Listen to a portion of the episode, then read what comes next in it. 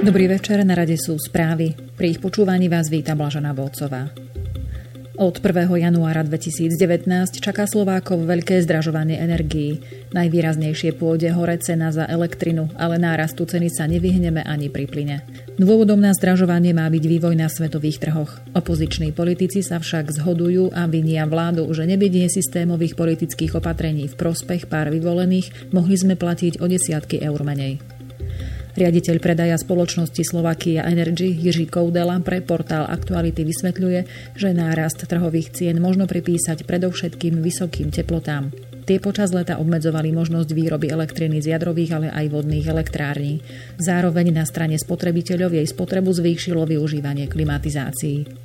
Posledné slovo vo zvyšovaní bude mať ešte úrad pre reguláciu sieťových odvetví, ktorému budú dodávateľia energií predkladať cenové návrhy na nadchádzajúci rok.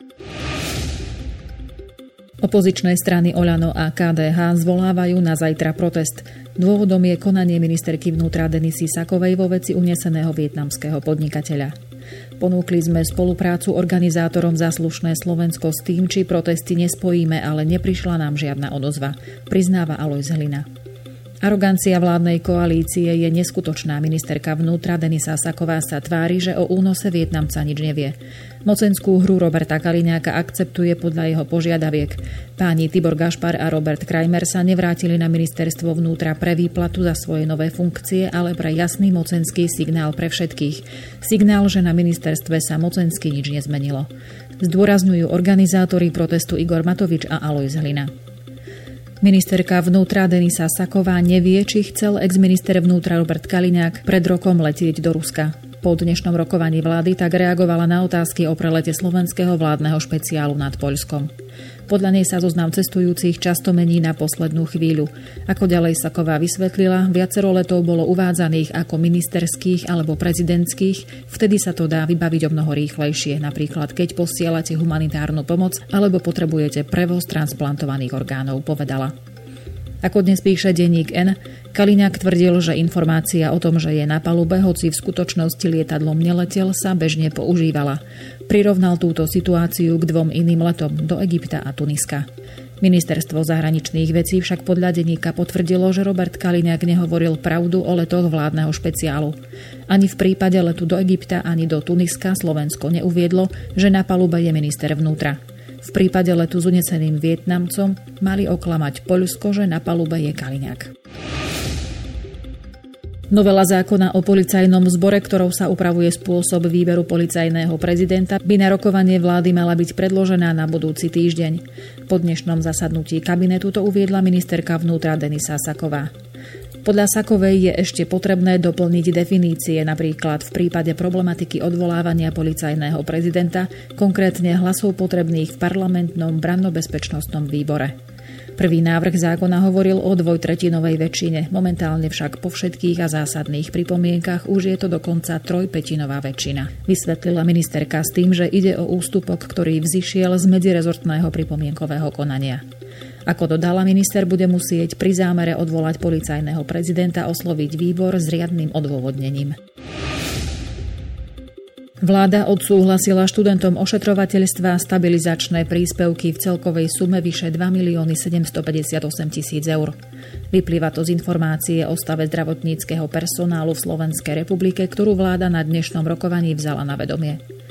Materiál poukazuje na základe analýzy na nedostatok zdravotníckého personálu, a to lekárov a sestier. Z analýzy vyplýva, že v súčasnosti na Slovensku chýba viac ako 3300 lekárov a viac ako 1000 sestier. Keby sa vzali do úvahy aj zdravotníci, ktorí majú nad 65 rokov, chýbalo by viac ako 5500 lekárov a 1700 sestier. Údaje sa týkajú len ústavnej zdravotnej starostlivosti. Rezort zdravotníctva a rezort školstva navrhol zaviesť štipendia, ktoré majú zastabilizovať sestry po ukončení štúdia v systéme poskytovania zdravotnej starostlivosti na Slovensku. V priebehu druhého pol roka tohto roka sa uskutoční na Slovensku viacero vojenských cvičení, na ktorých sa zúčastnia zahraničné ozbrojené sily.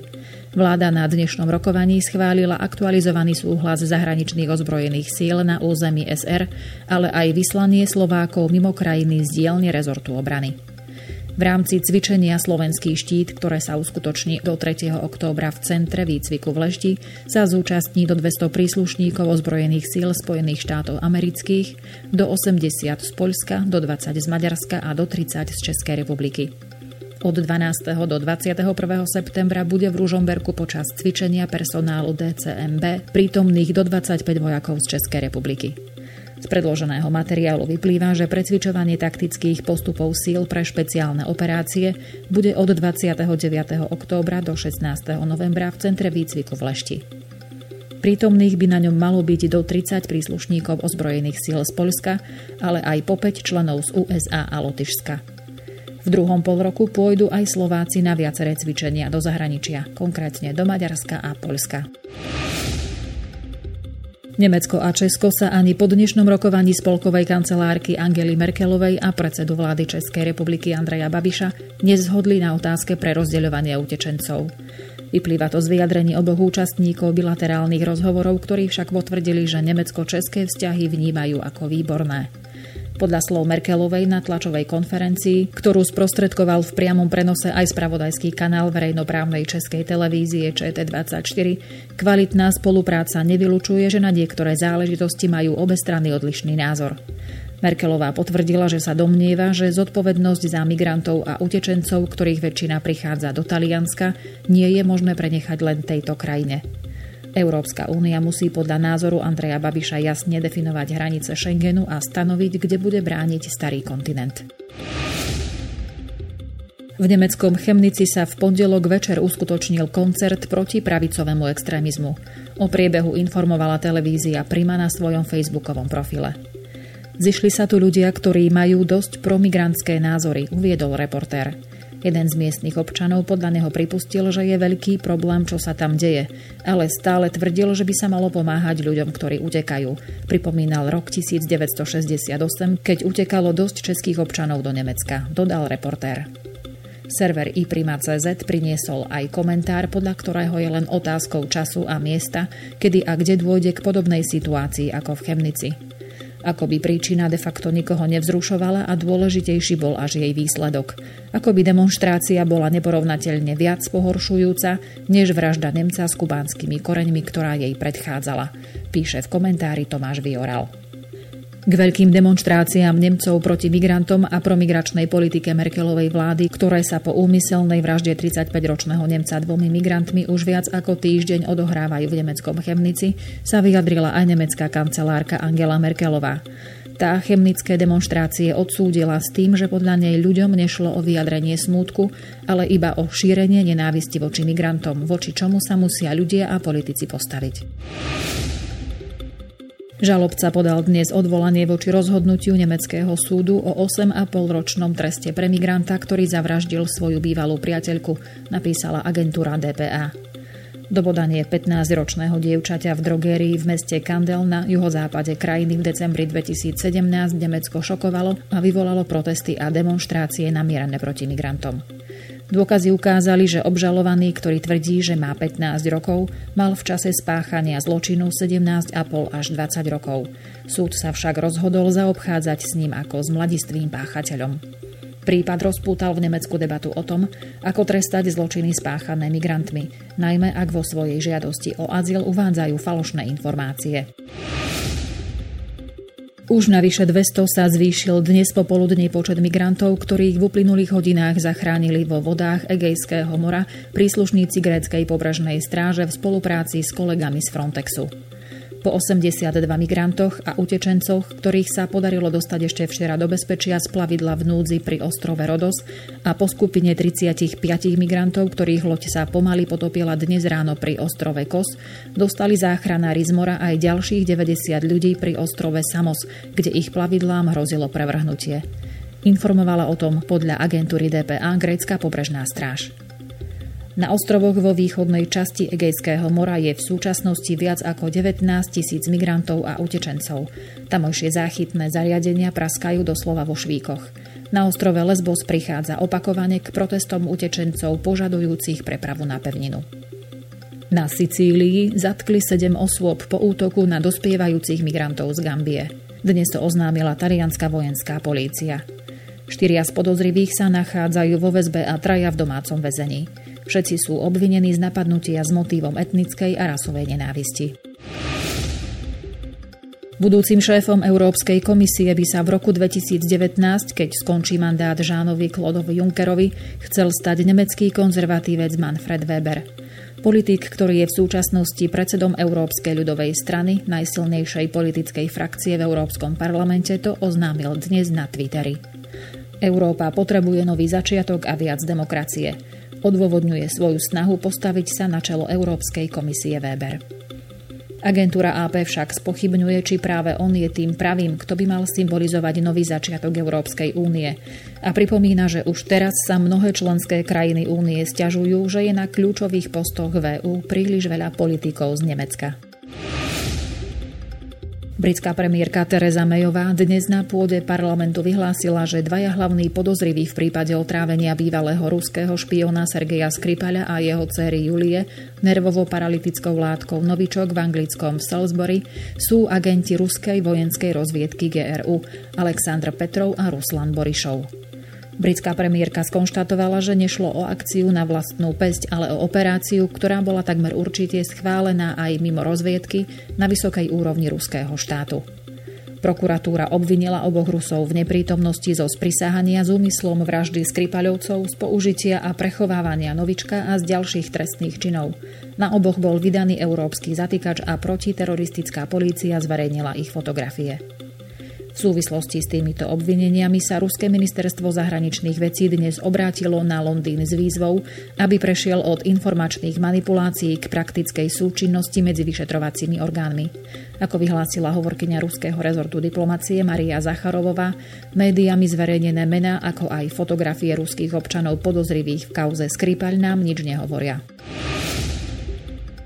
Globálna organizácia pre dohľad nad chemickými zbraňami potvrdila zistenie britských orgánov, že júnová otrava dvoch osôb v anglickom meste Amesbury, ktorú jedna z tých osôb neprežila, bola spôsobená nervovo-paralytickou látkou novičok. Uviedla to včera tlačová agentúra AP, podľa ktorej však organizácia pre zákaz chemických zbraní vo svojej správe novičok priamo nespomenula. Testy Organizácie pre zákaz chemických zbraní preukázali zhodu s toxickou chemikáliou nájdenou v biomedicínskych a environmentálnych vzorkách odobratých v súvislosti s predošlou otravou v blízkom meste Salisbury, pri ktorej boli v marci zasiahnutí bývalý ruský špión Sergej Skripal a jeho dcera Julia. Británia túto chemikáliu predtým identifikovala ako novičok, smrtiacu bojovú látku vyrábanú v Sovietskom zväze v ére studenej vojny. Ruské ministerstvo obrany dnes potvrdilo, že ruské bojové lietadlá ostreľovali deň predtým ciele v sírskej provincii Idlib. Informovala o tom agentúra Reuters s odvolaním sa na ruské médiá. Podľa ministerstva sa letecké útoky zamerali iba na militantov z frontu An-Nusra a necielili na obývané oblasti. Po včerajších náletoch bolo hlásených 8 mŕtvych, informovala agentúra AP. Sýrska provincia Idlib zostáva po rokoch občianskej vojny poslednou baštou protivládnych povstalcov, proti ktorým Damask zrejme chystá ofenzívu. Odhaduje sa, že v husto obývanej provincii Idlib je sústredených približne 10 tisíc bojovníkov skupín napojených na teroristickú sieť Al-Qaida. V tej istej oblasti však žijú aj približne 3 milióny civilistov, čo v súvislosti s očakávanou ofenzívou vyvoláva obavy z humanitárnej katastrofy. Sýrsky systém protivzdušnej obrany zachytil včera na severozápade krajiny strely vypálené izraelskými stíhačkami z Libanonu. S odvolaním sa na sírske štátne médiá o tom informovali agentúry DPA a AP. Podľa sírskej štátnej tlačovej agentúry SANA systém protivzdušnej obrany reagoval na viacero rakiet, ktoré vypálil nepriateľský Izrael v provincii Hamá. Stíhačky leteli vo veľkej nadmorskej výške ponad Libanon, odkiaľ na Sýriu vypálili niekoľko striel, dodala Sana. Agentúra AP vo svojej správe píše o piatich zostrelených raketách. Podľa zdrojov z prostredia povstalcov bol cieľom izraelského náletu sklad zbraní sírskej armády a jej spojencov z Iránu. A to už bola na dnes posledná správa. Čerpali sme z portálov ČT24, Deník N, hlavné správy, parlamentné listy, Pravda teraz a web noviny. Do počutia.